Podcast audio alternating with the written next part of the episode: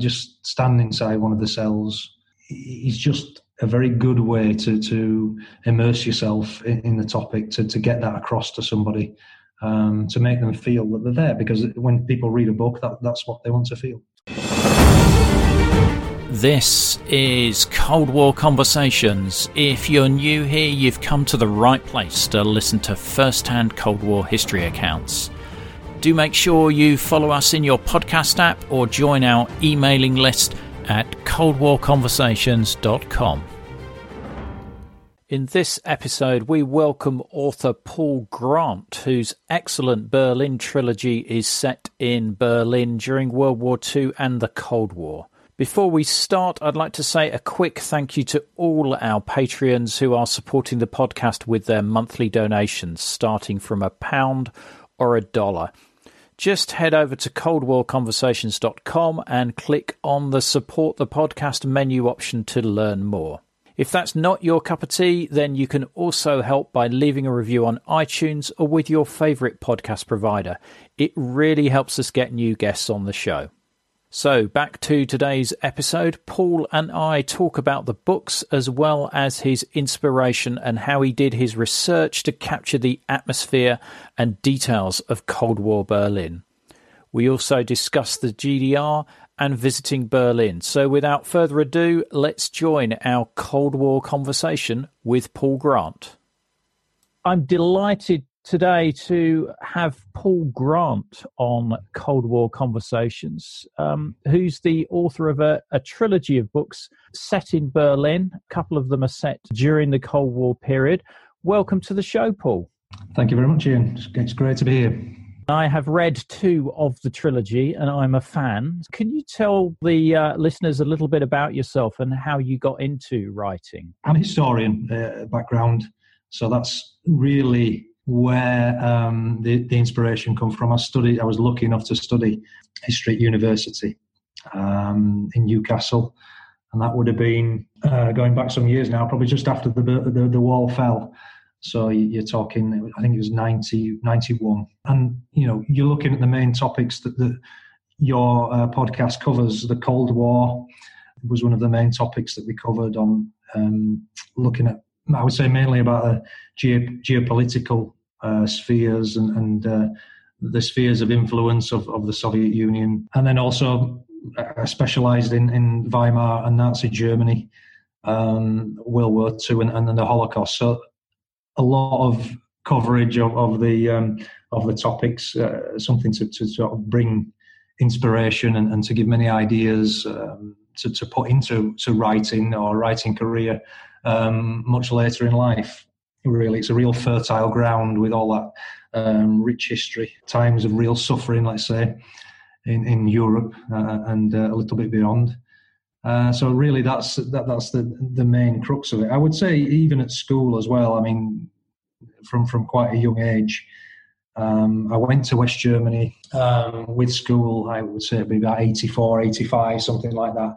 Never got to Berlin at that time, which is a, a real regret. But um, it, it was always interesting and fascinating this idea of, of a of a barrier right down a country, especially one as, as let's say as um, sophisticated as Germany at um, at that time, and and also I would say the inspiration from from learning about those things is, is was where I would say all started to find out about the Berlin Wall. I had also friends um, in the military who'd served in Berlin. A couple of guys who actually guarded Rudolf Hess uh, at Spandau, and they used to tell me all sorts of stories about uh, about that. And, Sounds and like I need to have them on the show, Paul. Well, yeah, possibly, possibly. One of the guys slipped into conversation once that he was on the the Glienicke Bridge to, to, to hand over Russians to um, back to back to the Russians. Mm-hmm. And I said, I mean, immediately I felt, are we talking about spies here? Are we talking about spy swaps? But he said, no, no, that was that was really about when building work was going on in West Berlin, and quite often they'd unearth the bodies of, of uh, Russian soldiers. So that was also where they repatriated uh, the bodies of, of, Russian soldiers. There was a handover there. That's an unknown Cold War story, so I like the sound of that as well. Yeah. as far as let's say other, other inspirations, I mean, many of the, the, the non-fiction, the great non-fiction books, which which like Antony Beevor, Stalingrad, Downfall of Berlin, um, Roger Moorhouse book, Berlin at War. There's the Frederick Taylor book, um, The Berlin Wall, and the Anne Applebaum books, Gulag, and the, the Crushing of Eastern Europe. I think my favourite book, where um, quite a bit of the inspiration came from Caught in the Mousetrap would be The Ides of August by Curtis Cate, which is, is about basically about the Berlin Wall crisis in 1961, which is a is a wonderful book. I don't see it really uh, recommended so much, but then again, it's I think it's from the 70s, um, but it's very much along the the Frederick Taylor style, um, telling the personal stories of people on either side of the wall um, or before the uh, before the city was uh, was divided. So yeah, um, lots of inspirations, opportunity. Um, I, had been working a lot away from home, uh, traveling, and that provided a lot of long haul flights. So that provided the opportunity really to start writing. So with all the let's say knowledge and background of um, the history degree, all the reading, uh, that was really where the opportunity to start writing came. So I would say it was uh, something to relax, something to as, as, even a hobby really. I took the opportunity to to um, take a break from permanent work, full time work, let's say, and and uh, did some consultancy. And while I was doing that, I was able to uh, to write the book. So really, I would say focusing with three or four um, big drafts of work which was completed over, let's say, probably five, six years of, of traveling and working, and then was brought together um, in the last two or three years with the books that have been uh, that have been published. Right, and and you self-published these, didn't you? That's right. Yeah. Um, so that was something else that I I had to learn very quickly. Um, I did a lot of the, the, the publishing through KDP, which was an interesting process in terms yeah. of formatting. So that's the um, Amazon publishing. Edited. Exactly. Yeah. Yeah. yeah. Um, and obviously, you're able to do the paperbacks as well and everything on that side. And then the covers, which was and also an interesting um, process because once you've spent so much time and effort writing a book, you've got to get the right cover. You've got to get the cover which which um, embodies the spirit of the book, um, and that's not easy with with let's say um, copyrights and everything else in, in terms of, of, photographs. So it's it's um, it's not easy, um, but it was very enjoyable to do it, and, and uh, I've just like I said, we're just on the third book now, or the third book's just coming out, so it's uh, it's certainly been a, a fun process just going back to the, the the books now. Now, the main protagonists with, within the the trilogy are the Schultz family. What can you tell us about them without giving too much away? Yeah, I, I mean, there are three books, as you've said. Um, so we're covering three time periods. You've got caught, Berlin Caught in the Mousetrap, which is essentially set around August 1961 and the division of, of Berlin. Um, I would say that is the daughter Eva Schultz's story. She's the main character within that book, whilst obviously other members of the family are there as well. You have Reaping the Whirlwind or Berlin Reaping the Whirlwind, which is set from, let's say, the end of 42 to basically the end of the war, which which is really, let's say, when the wheels start to come off, hence uh, in Germany, let's say, at least in Berlin, um, which is um, which is hence the title. And that's really Maria's story. That's the mother, with a little bit of Klaus as well, the, the, the father. And then the third one, which is just published um, this week, which is is Uprising, um, which is set around obviously the June seventeenth, um, 1953 uprising. Uh, he says Berlin uprising. Of course, the uprising was was much wider within Germany than just Berlin, but um, for the, the purpose of this uh, trilogy, and that would be Ulrich's. I would say that's Ulrich's story with again a lot of um, Klaus inside the, the father. So you get the the four stories of you if you like, of, of Eva the daughter, Ulrich the son, and Maria the mother, and Klaus the father, um, across the three books. What can we say? Klaus is then the father is part of um, von Paulus' Sixth Army, um, fighting in Stalingrad.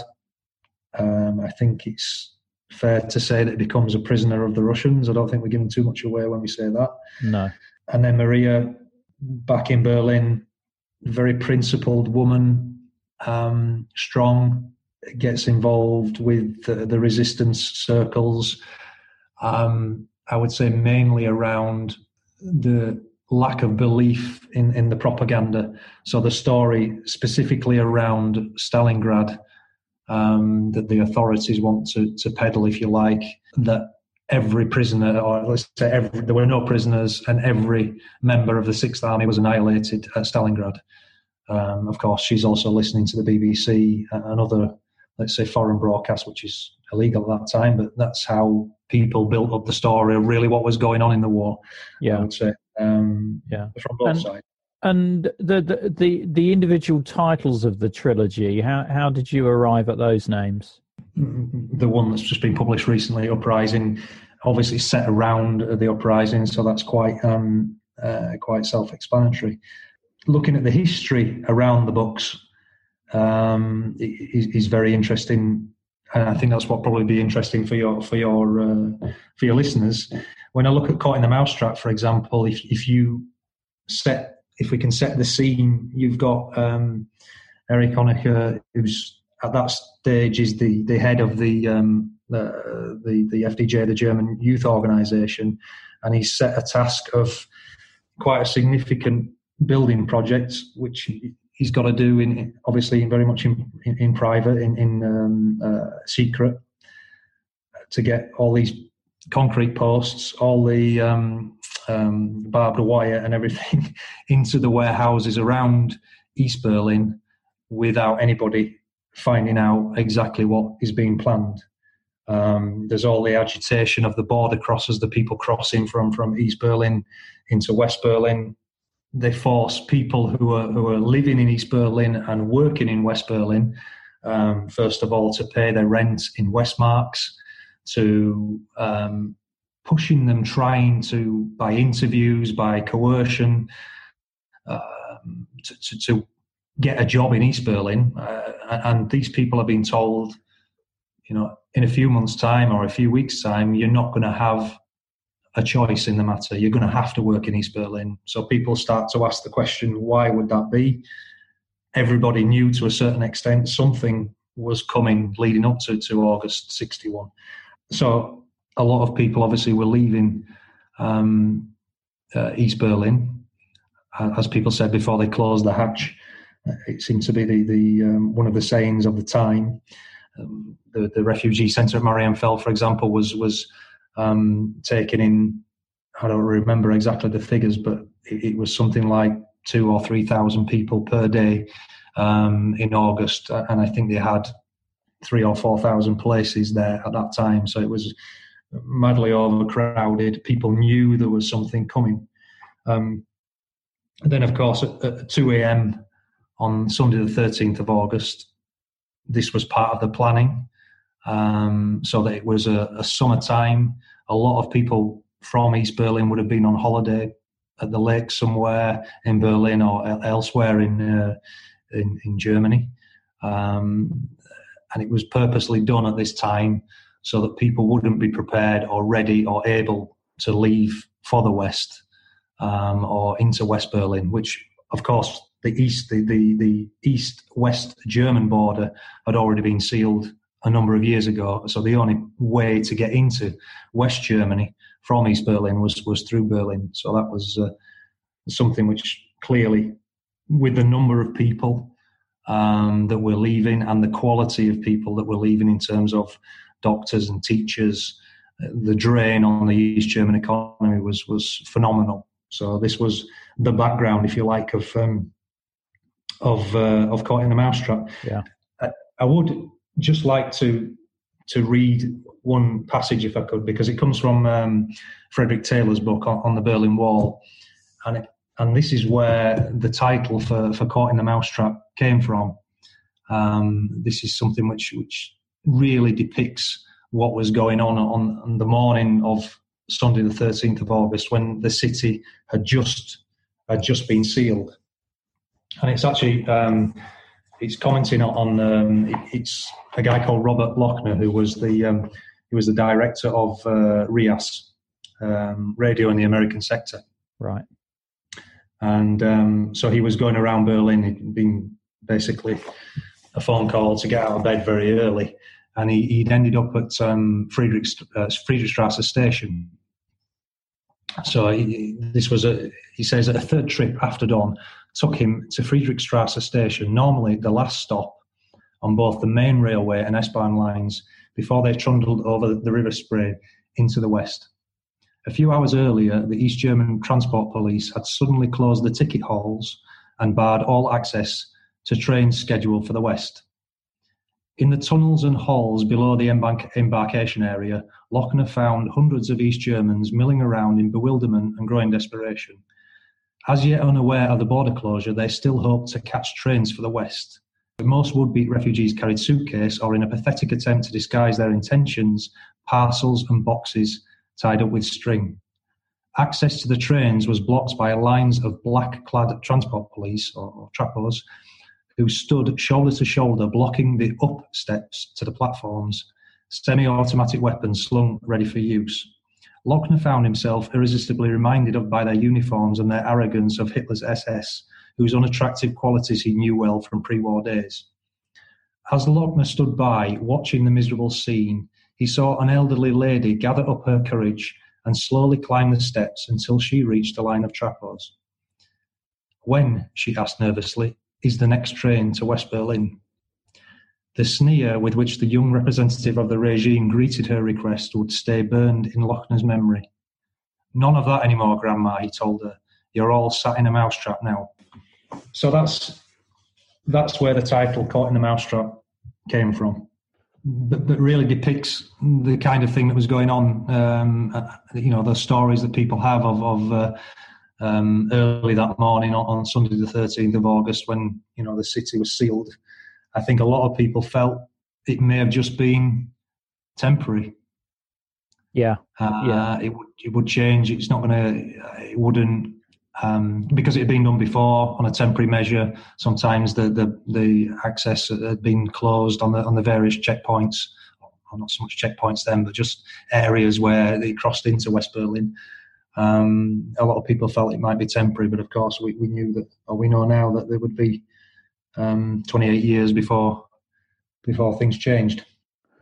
And it's interesting because obviously one one of your books is set in in World War Two, but you know you can't really separate the Cold War from World War Two, and certainly before with the Weimar Republic, because you know that those the experiences that people had during that period shaped East Germany and the, the, the later leaders of, of East Germany were, were shaped by those experiences. I mean, you've got Mielke who killed uh, some policemen, I think, in, in Weimar, Berlin, and had to flee to the Soviet Union. Honecker mm-hmm. was arrested by the Gestapo um, and, and, and held by then. And all those experiences sort of shaped their, their worldview to some degree later on. Yeah, I think that's right. Uh, and I mean, when you look at reaping the whirlwind, I mean, that's why I started reaping the whirlwind um, in terms of time. When I did the end of 42 was really the, the big turning point. Hi, this is Rhonda in Virginia, and I support Cold War conversations because I think the work that Ian is doing is critically important. I think it's vital to record the firsthand accounts of people who lived and experienced the Cold War um, because it illustrates history in a way that a book never can. So thank you so much for the podcast. It's my favorite podcast, and I look forward to it every week. To be like Rhonda and help to preserve these incredible stories of the Cold War, as a monthly or annual supporter, you'll be able to listen ad free. You'll become one of our community, get the sought after Cold War Conversations drinks coaster as a thank you, and you'll bask in the warm glow of knowing that you're helping to preserve Cold War history. Just go to coldwarconversations.com slash donate to find out more. In the war, and then as you said, many of the East or East the would the next the coming East German leaders were either in Moscow already being trained or were in concentration camps in, in, in Germany. Yeah. Um, as communists, let's say, as uh, already identified as communists and uh, enemies of, of, that re- that particular regime. Yeah, yeah, no, absolutely. Did you base any of your characters on anybody from you know real real life? Um, I, I wouldn't say. I, I, certainly took the names from from people quite often that I uh, I worked with or um, came across in my working life because I spent a lot of time in Germany working. So, uh, um, but the characters not. I mean, I would say the characters. I would say certain scenes and the way that people act sometimes were very much taken from my own personal experiences.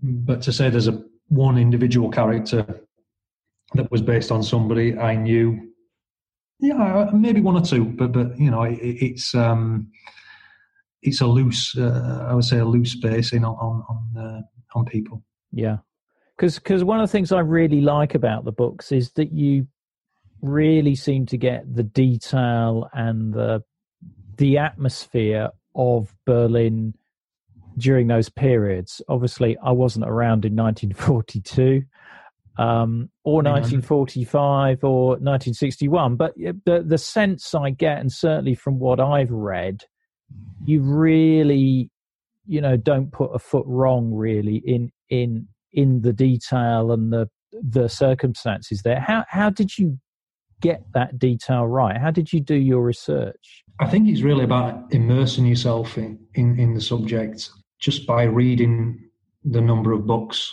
um, on on the topic. One, I mean, books, yes, is one thing. The, the one area that I really enjoy that helps me as a writer is to to look at the photographs and study the photographs from the time because they're fabulous. That they you're able to look at them and, and get an image and let's say make a description of that and, and bring it to life. So I, I think the photographs are as useful as um, you know books like the, the, Frederick Taylor book, the Antony Beevor books. I'm just looking at um, Alan Hailstone's book, um, Berlin in the Cold War, with with all the photographs. That oh yeah, the, yeah. No, people like that who capture. I mean, you know, Alan would have been walking around Berlin taking photographs of things, and, and some of them he may have been thinking, I don't really know why I'm, I'm taking this photograph, but they're so useful to people now.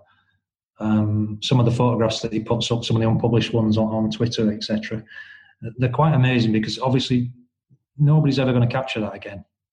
Yeah. Uh, and I wonder how many photographs like that are sitting in, in somebody's loft or, or cellar or you know even unpublished. Uh, that's not unpublished, but but undeveloped on on reels of film, um, God knows what else, because they're so important to to to record what a city looked like.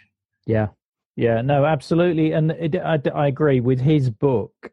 It's the ordinariness of some of the photos that make yeah. it more fascinating. You know, people standing at a bus stop and you get detail of what they were carrying their shopping in exactly yeah. you know what what they were you know how they what they had on their heads and uh, yeah lo- loads of, of of detail there. Propaganda posters things like this. You know if, if somebody's walking along in east berlin in i don't know 1953 what do they see? You know these are the kind of things that or, you know maybe later maybe in the 1961 these are the things that you need to without going into massive detail, obviously it's, it's, something that's that's subtle because there's a story going on, but it's just the, the backdrop to the story, and people feel, or readers will feel they're there when they have that detail. So yeah. that, that's why it's important. And I, I, think when you talk about inspiration and research, the research is important, of course. Um, there are a lot of wonderful, wonderful books to read to, to get that. But to actually go there and just get a sense, I, I realize it's, it's 30, 40, 50 years later.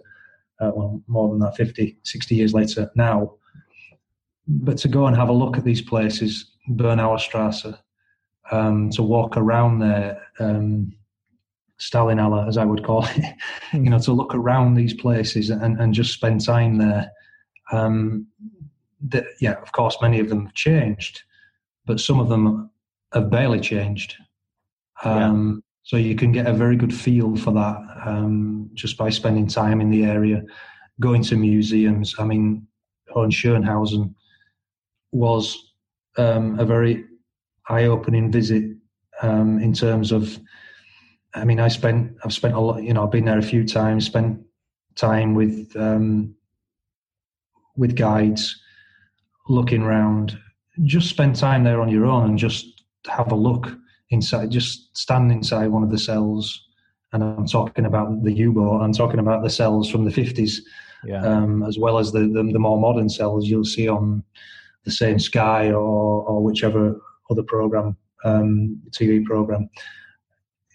It's just very a very good way to to immerse yourself in, in the topic to to get that across to somebody um, to make them feel that they're there because when people read a book, that, that's what they want to feel.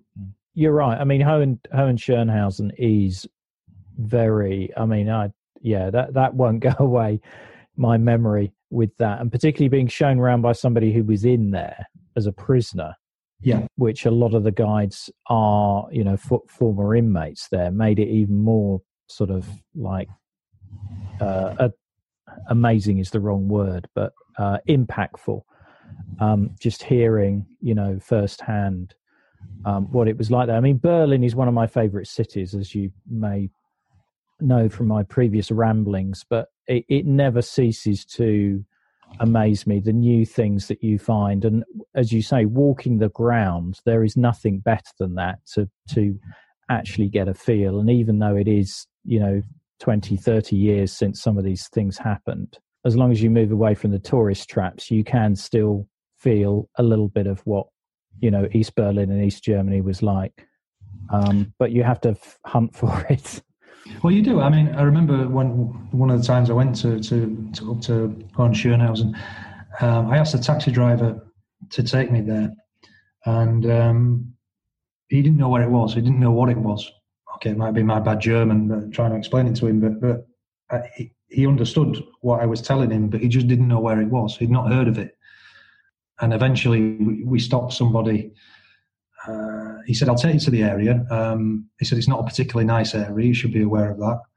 I was dressed in a suit because I'd taken some time off. off I was there for a, a conference mm-hmm. as well, so it was something I was able to, to to to fit in while I was there. But he said it's not a very nice area, and he stopped somebody at the side of the road and said, "Look, I'm looking for this uh, this pr- prison or, or, as they call it, memorial. Um, any ideas? Uh, and it was a lady who was pushing a baby. She just said, "Yeah, it's just there on the corner." And it, it turns up out of nowhere. There are a few houses around it, and then you've got the watchtower on the corner. I think it's yeah, uh, it's Genslerstrasse, and then it's Lichtenauerstrasse is on the other side where the, the the homes used to be for the guards, etc. So I think that that's one of the things that, that was most surprising um, when I went there, and that was the room with with the X-ray equipment. Mm. Um, obviously, when you're downstairs, the 50 cells, the 1950 cells, um, you you know that it's this is physical torture, bad conditions, um, waterboarding, all the different things that they used to use. But by this time, the 80s, things were much more sophisticated. But to, to I mean, I'm not, I don't know if they've actually proved that they were, um, um, let's say, passing radiation or using these X-ray machines to to to give people cancer. Um, I'm not sure they've actually proved that was the case, but it certainly was very sobering when when I saw that um, and that was described because I, I know there've been some, uh, let's say, a cluster of rare leukemia cases, and I'm not sure it's been proved that exactly what happened, but it is certainly very sobering to to see that equipment and, and to understand that somebody could have been sat there totally oblivious to what they were being um, um, subjected to, if, if Yeah. you like. Yeah, no, absolutely. Um, did you speak to anybody who'd lived through those periods? I, I- think, I mean, I- know a lot of people who lived in East Germany. The people I've spoken to, you know, are mainly around my age, maybe a little bit older. So we're, we're talking mainly about the, the 70s and 80s. So that it was very difficult to talk firsthand to people who'd been there in, in the 50s and, and 60s. Mm. Um, I worked with people who lived in East Germany. Some of them talked about their father. One of them, for example, the, the father had escaped a week before he'd lived in East, East Berlin and, and uh, had escaped a week before um, the city was divided. Um, I, I would say for that age or, or that time period, um, you're really relying on on other accounts, th- which is why things like um, Richard Millington's uh, project that he did on, on, Twitter with, with and the research that he did with, with people around the uprising are absolutely fantastic for people like me. And it, the timing was fun, was great because I, I'd written the book essentially, but it was good to to be able to uh, test um, uh, the things that I'd written there to check um, to understand people's motivations, what they were thinking, etc. So um, the Delhi Gold Dust uh, projects like that, because you know there are very few people around to be able to speak to about that time period. I would say uh, directly. Whereas obviously you get we get a lot of stories. We hear people talking about um, East Germany that were there in the 80s uh, and the 70s, etc uh, which Yeah. is all incredibly useful and interesting. But for the period that the, these books cover, it was uh, it was a bit more difficult. Yeah, yeah. What what was what would you say was the most surprising thing you discovered in your research? Um, as I said, I think the thing that struck me the most was was the point in Ern, Schönhausen um, with the, with the X-ray machines. Mm-hmm. One thing that I found incredibly interesting, um, and, and talking to the number of German people that I have when I work there, was the people who live, let, let's say, live now. I, I work predominantly in the western part of Germany at that time, and, and what would have been the old West Germany. The people there, the people I spoke to, had either very little knowledge of Berlin or they didn't seem to care so much about Berlin. Let me, let me put it like I'll explain it a bit more. When we're talking about a capital city, for example, in, in England, my kids and, and me myself, when I was very young, were taken to London and shown the history and made to understand clearly about um, London and, and, and, what it means, if you like, uh, the, the, the, key sites of attraction, if you like. But when I spoke to people in Western Germany or the, the very west part of Germany where I worked, very few of them had done that when they were young in Berlin. Um, there was one person that worked for me actually. They said there was they were going on a course uh, and it would be in Berlin.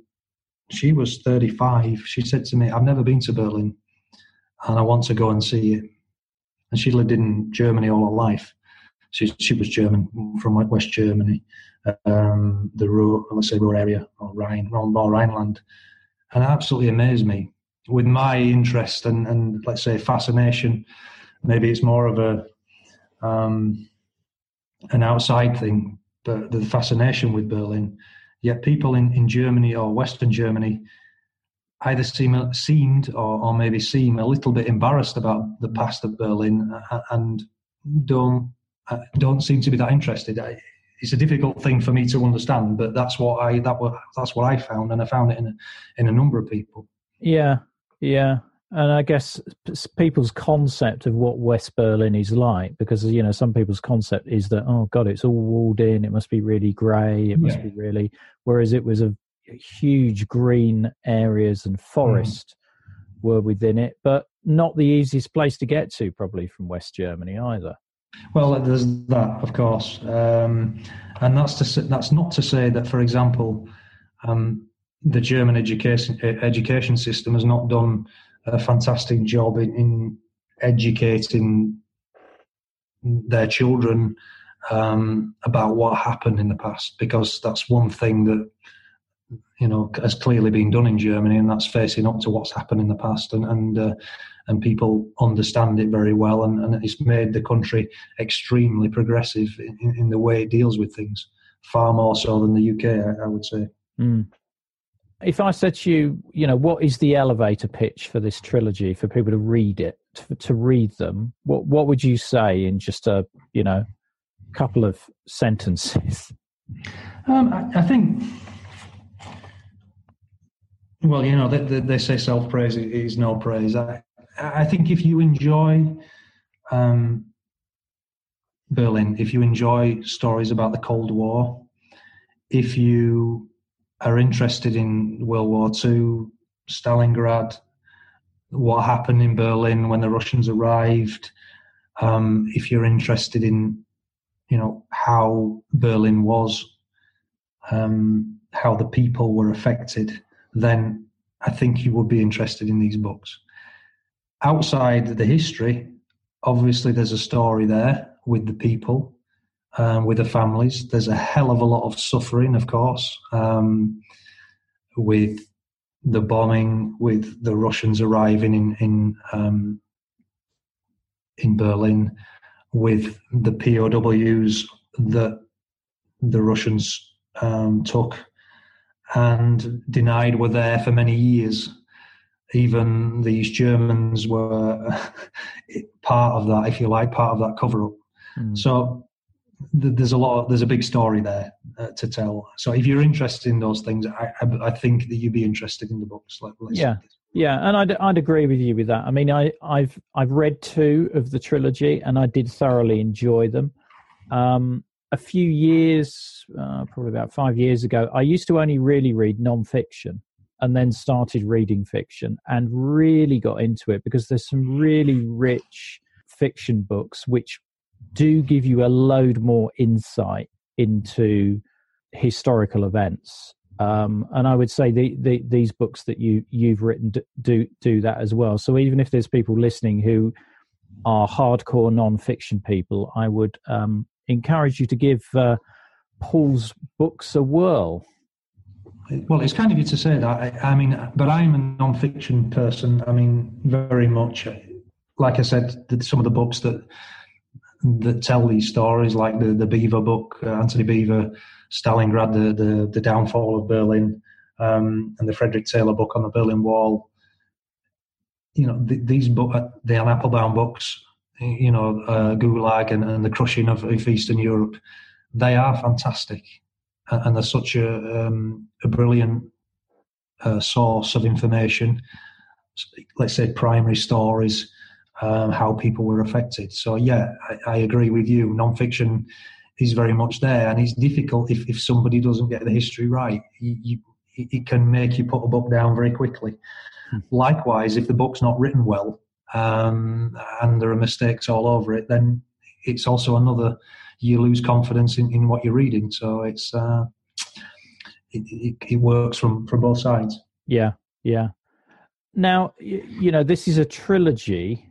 It's it feels when I got to the end of Uprising that there's there should be another book there. Are there any plans to turn this into a what would it be called a quadrilogy or something? I don't know. um, I've already written a fourth book exclusive on Cold War Conversations.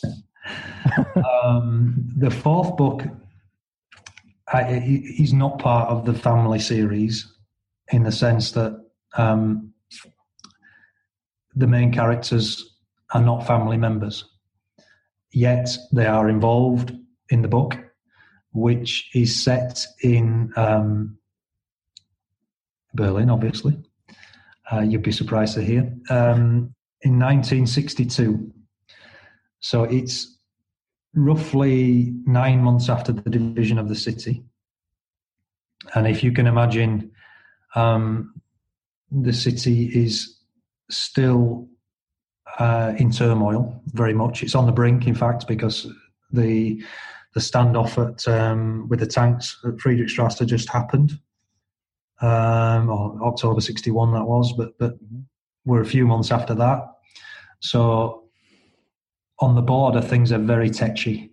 Uh, often there are riots from of West Berliners throwing missiles over the walls, um, tear gas being fired from both sides, um, people blowing ho- holes in the wall um, with plastic explosive.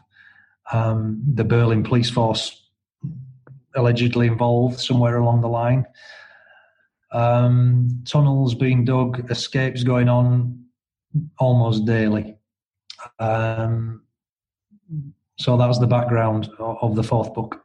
Right. Well, you got me on tenterhooks now. We'll uh, we'll have to have you back to to hear about that. I think there'd be people from that time period that I would, you know, the Cold War, um, some of the main protagonists at that time that I would like to talk to to ask them questions. When you think about the people that were involved, like Mielke um, and Ulbricht, especially when Ulbricht's saying things like, um, "We have no intention to build a wall." Yeah, you you really love to know what was going through their minds. Uh, you can understand why let's say they felt it needed to be done in terms of, of the, the brain drain from, from East Germany, yeah. etc. But and and Ulbricht is an interesting character because I always think of that photo of him sharing a platform with uh, Joseph Goebbels pre-war. Yeah. Uh, this is during Weimar, and I think they're on the platform because they're both advocating a transport strike or something like that. Yeah, yeah. Well, that was the communists and, and the Nazis together. Yeah, I mean, yeah. obviously, obviously, Goebbels was the uh, was their man in Berlin, if you like, before the war. Uh, yeah. Well, so okay, you've you've got Mielke, you've got Ulbricht. Uh, if I if I said you could have a third, who would that be? Um, I think I'd like to, to get the other viewpoint. I think I think I'd like to know what people like JFK were thinking. Mm-hmm. You know, Macmillan to a certain extent, but but mainly JFK. When these things happen, like for example, the wall or the city was divided, did how much of a tip off did they have that things were going to happen from the Russians? I mean, you hear this statement that the wall is better than a war. You hear that, or you heard that a lot at that time, and it comes out in a lot of the research. Um, but I'd, I'd go a, a, little bit further on to things like when people are, you know, are being shot at at the wall, and you've got Peter Fechter, the killing of Peter Fechter, when he's lying at the at the bottom of the wall, uh, the foot of the wall, on just on the East German side, asking for help, screaming for help. Why or or what could have been done? Do you? Yeah, that's why I would be asking them. Do you not feel that?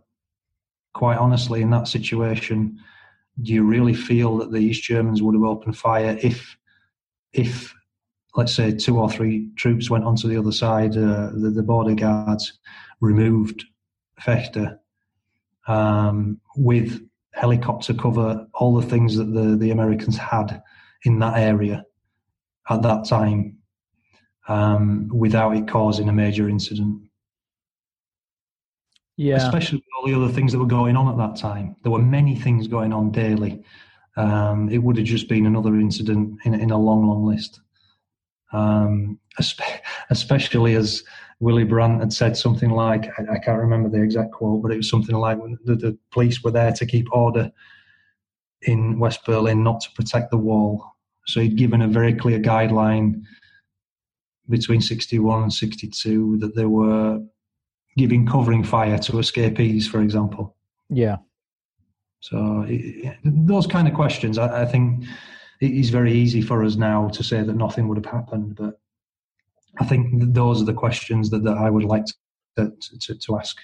Um, it's, it's, it's, a very, a very interesting time, and I think the, the, the, the let's say people were t- or the American State Department were turning against the escapes. They were turning against the um, the way that Willy Brandt was working with the West Berlin police, for example. There was almost a uh, an attempt to calm things down and leave things as they were, leave things, the, the new status quo as it was. Yeah, no, e- exactly, and that's the impression I get is that the you know the Western allies felt it was a stabilizing factor, mm. um, and just calm things down. Obviously, there was the tank confrontation that you mentioned in October '61, um, but it did delineate the zones more clearly and did sort of cool things down in the main. I just um, wonder what what Lucius Clay would have done um, had he had he been around there when Peter Fechter was lying at the bottom of the wall. I wonder what would have happened. You know, these kind of small things that that could change history almost, given what had happened in October '61. Yeah, yeah, but and then you think what that could have potentially triggered. Exactly. In terms of reaction as well. Um, you know. So yeah, interesting. What about Mielke? What would you have asked him? um, he's he's obviously got a very colourful history before he even becomes um, um, head of the MFS. I mean, if you go back to, um, as you said, I think it was 1931 when he, he killed a policeman, um, or allegedly, let's say, um, was wanted for the murder of a policeman at that time. Um, and then he disappeared. So I'd like, I would ask him where he went, what he was getting up to. I think he, there were rumours that he turned up in Spain. I think at that time, the Civil War, um, but clearly a survivor in, um, uh, or let's say, linked to a regime or, a, you know, the late 30s. Um, Moscow was uh, a difficult place to survive, especially when you're in some kind of position of uh, authority. Uh, so he, he obviously had something, and they saw something. The, the Russians saw something in him. The Soviets saw something in him to be able to survive so long as he did. Um, so when he got to um, uh, back to Berlin, whatever 46, 47, and started to to work his way up the ladder of the state security. Um, he had a lot of skills uh, necessary and probably a lot of supporters in, in Moscow. I'd just be interested to to know what he really got up to. Yeah, no, abs- absolutely. I think what what always frustrates me is I often see some really good books or what apparently look like really good books in German, and my German's just not up to it. Um, that I'd love to have an English translation of which sort of detail, you know, more about, you know, the the lives of some of these people. Mm. Yeah, it's certainly fascinating, and, and, this is obviously what inspires um, inspires people to write and, and to uh, um, sometimes gives them a bit of artistic license. Um, it, it's a bit like in, in Uprising when the real key or the trigger to, to uprising or, or, even the things that happened afterwards was the death of, of Stalin.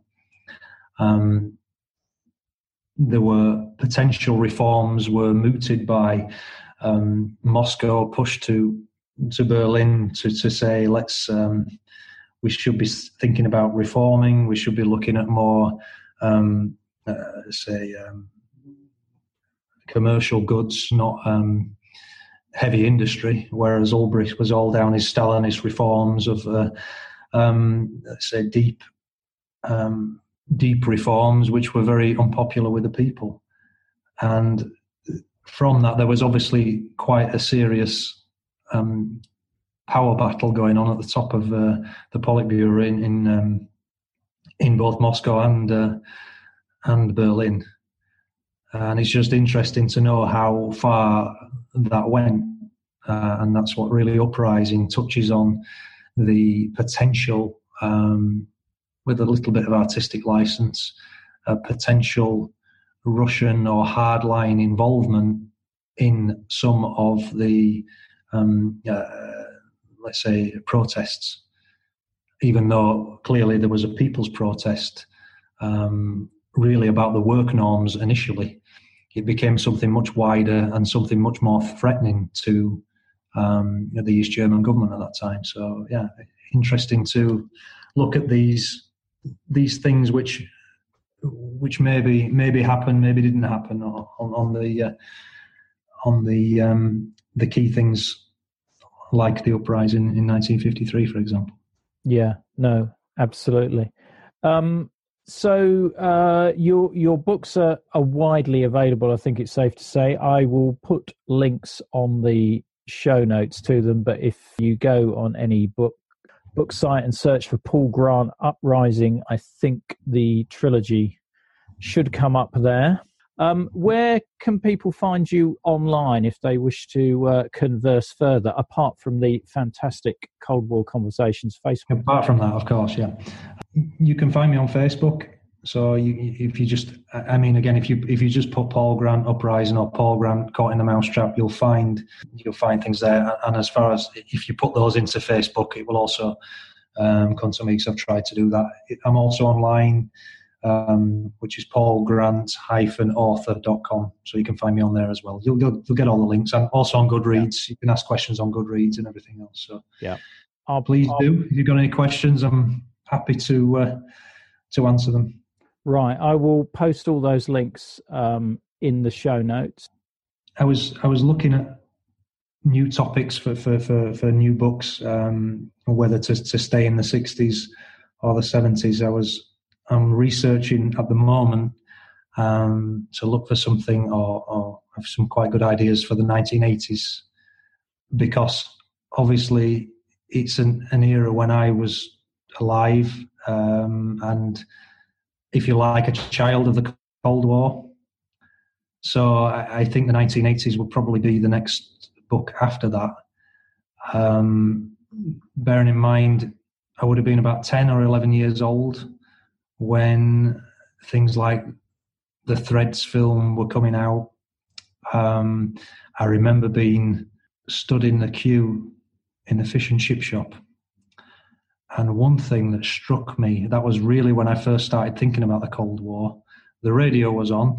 They were interviewing a lady from Greenham Common at that time, which was, you know, it, the, the protests at that time were, were very prevalent. Yeah. And the I remember it now. I can I can really remember. She said, "I wouldn't bring a child into the world at the moment um, because I think this threat is something I, I, couldn't forgive myself if I brought a child into the world at this moment in time." So you're talking 83, 84. Mm. and that is the one thing that stuck with me about the Cold War resonated and, and made me start to take an interest. Or you know, it would now we know it was around the time of Able Archer and all these other things that you've um, you've covered on on the podcast.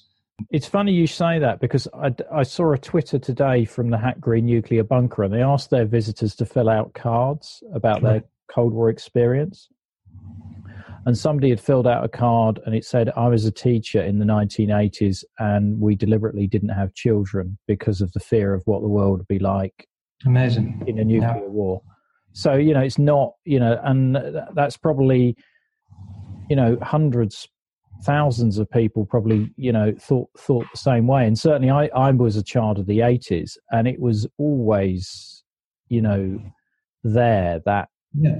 you know that that fear of the sirens going off and four minutes. what and, and, you know what preparation did we have in the UK for that, or, or really anywhere? Yeah. I mean, it was uh, unbelievable. Yeah, yeah, no, absolutely. Thanks for asking me. Thanks for spending time to do it. I realise that you must spend a hell of a long time doing these things and in your own time, and it's. Uh, it really is a, a, wonderful resource. Listening to some of these things are uh, absolutely fascinating. Like you said, you, it's 30 seconds of these things that, that can trigger something uh, something quite wonderful to, to work with. Yeah. Oh, well, well, I appreciate that. Well, that's it for today's episode. Don't forget to visit the show notes at coldwarconversations.com, where there's details of the books we mentioned as well as links to the Berlin trilogy. If you can't wait for the next episode, do visit our Facebook discussion group where our guests and listeners, like yourselves, continue the Cold War conversation. Just search Cold War Conversations in Facebook. We're also on Twitter at Cold War Pod and Instagram at Cold War Conversations. Thank you very much for listening. Goodbye. Not enjoying the ads? Well, you can avoid them by going to coldwarconversations.com slash donate. By becoming a monthly or annual supporter, you'll enjoy ad-free listening, become a part of our community, receive the sought after Cold War Conversations drinks coaster, and bask in the warm glow of knowing that you're helping to preserve Cold War history. Just go to coldwarconversations.com slash donate for more information.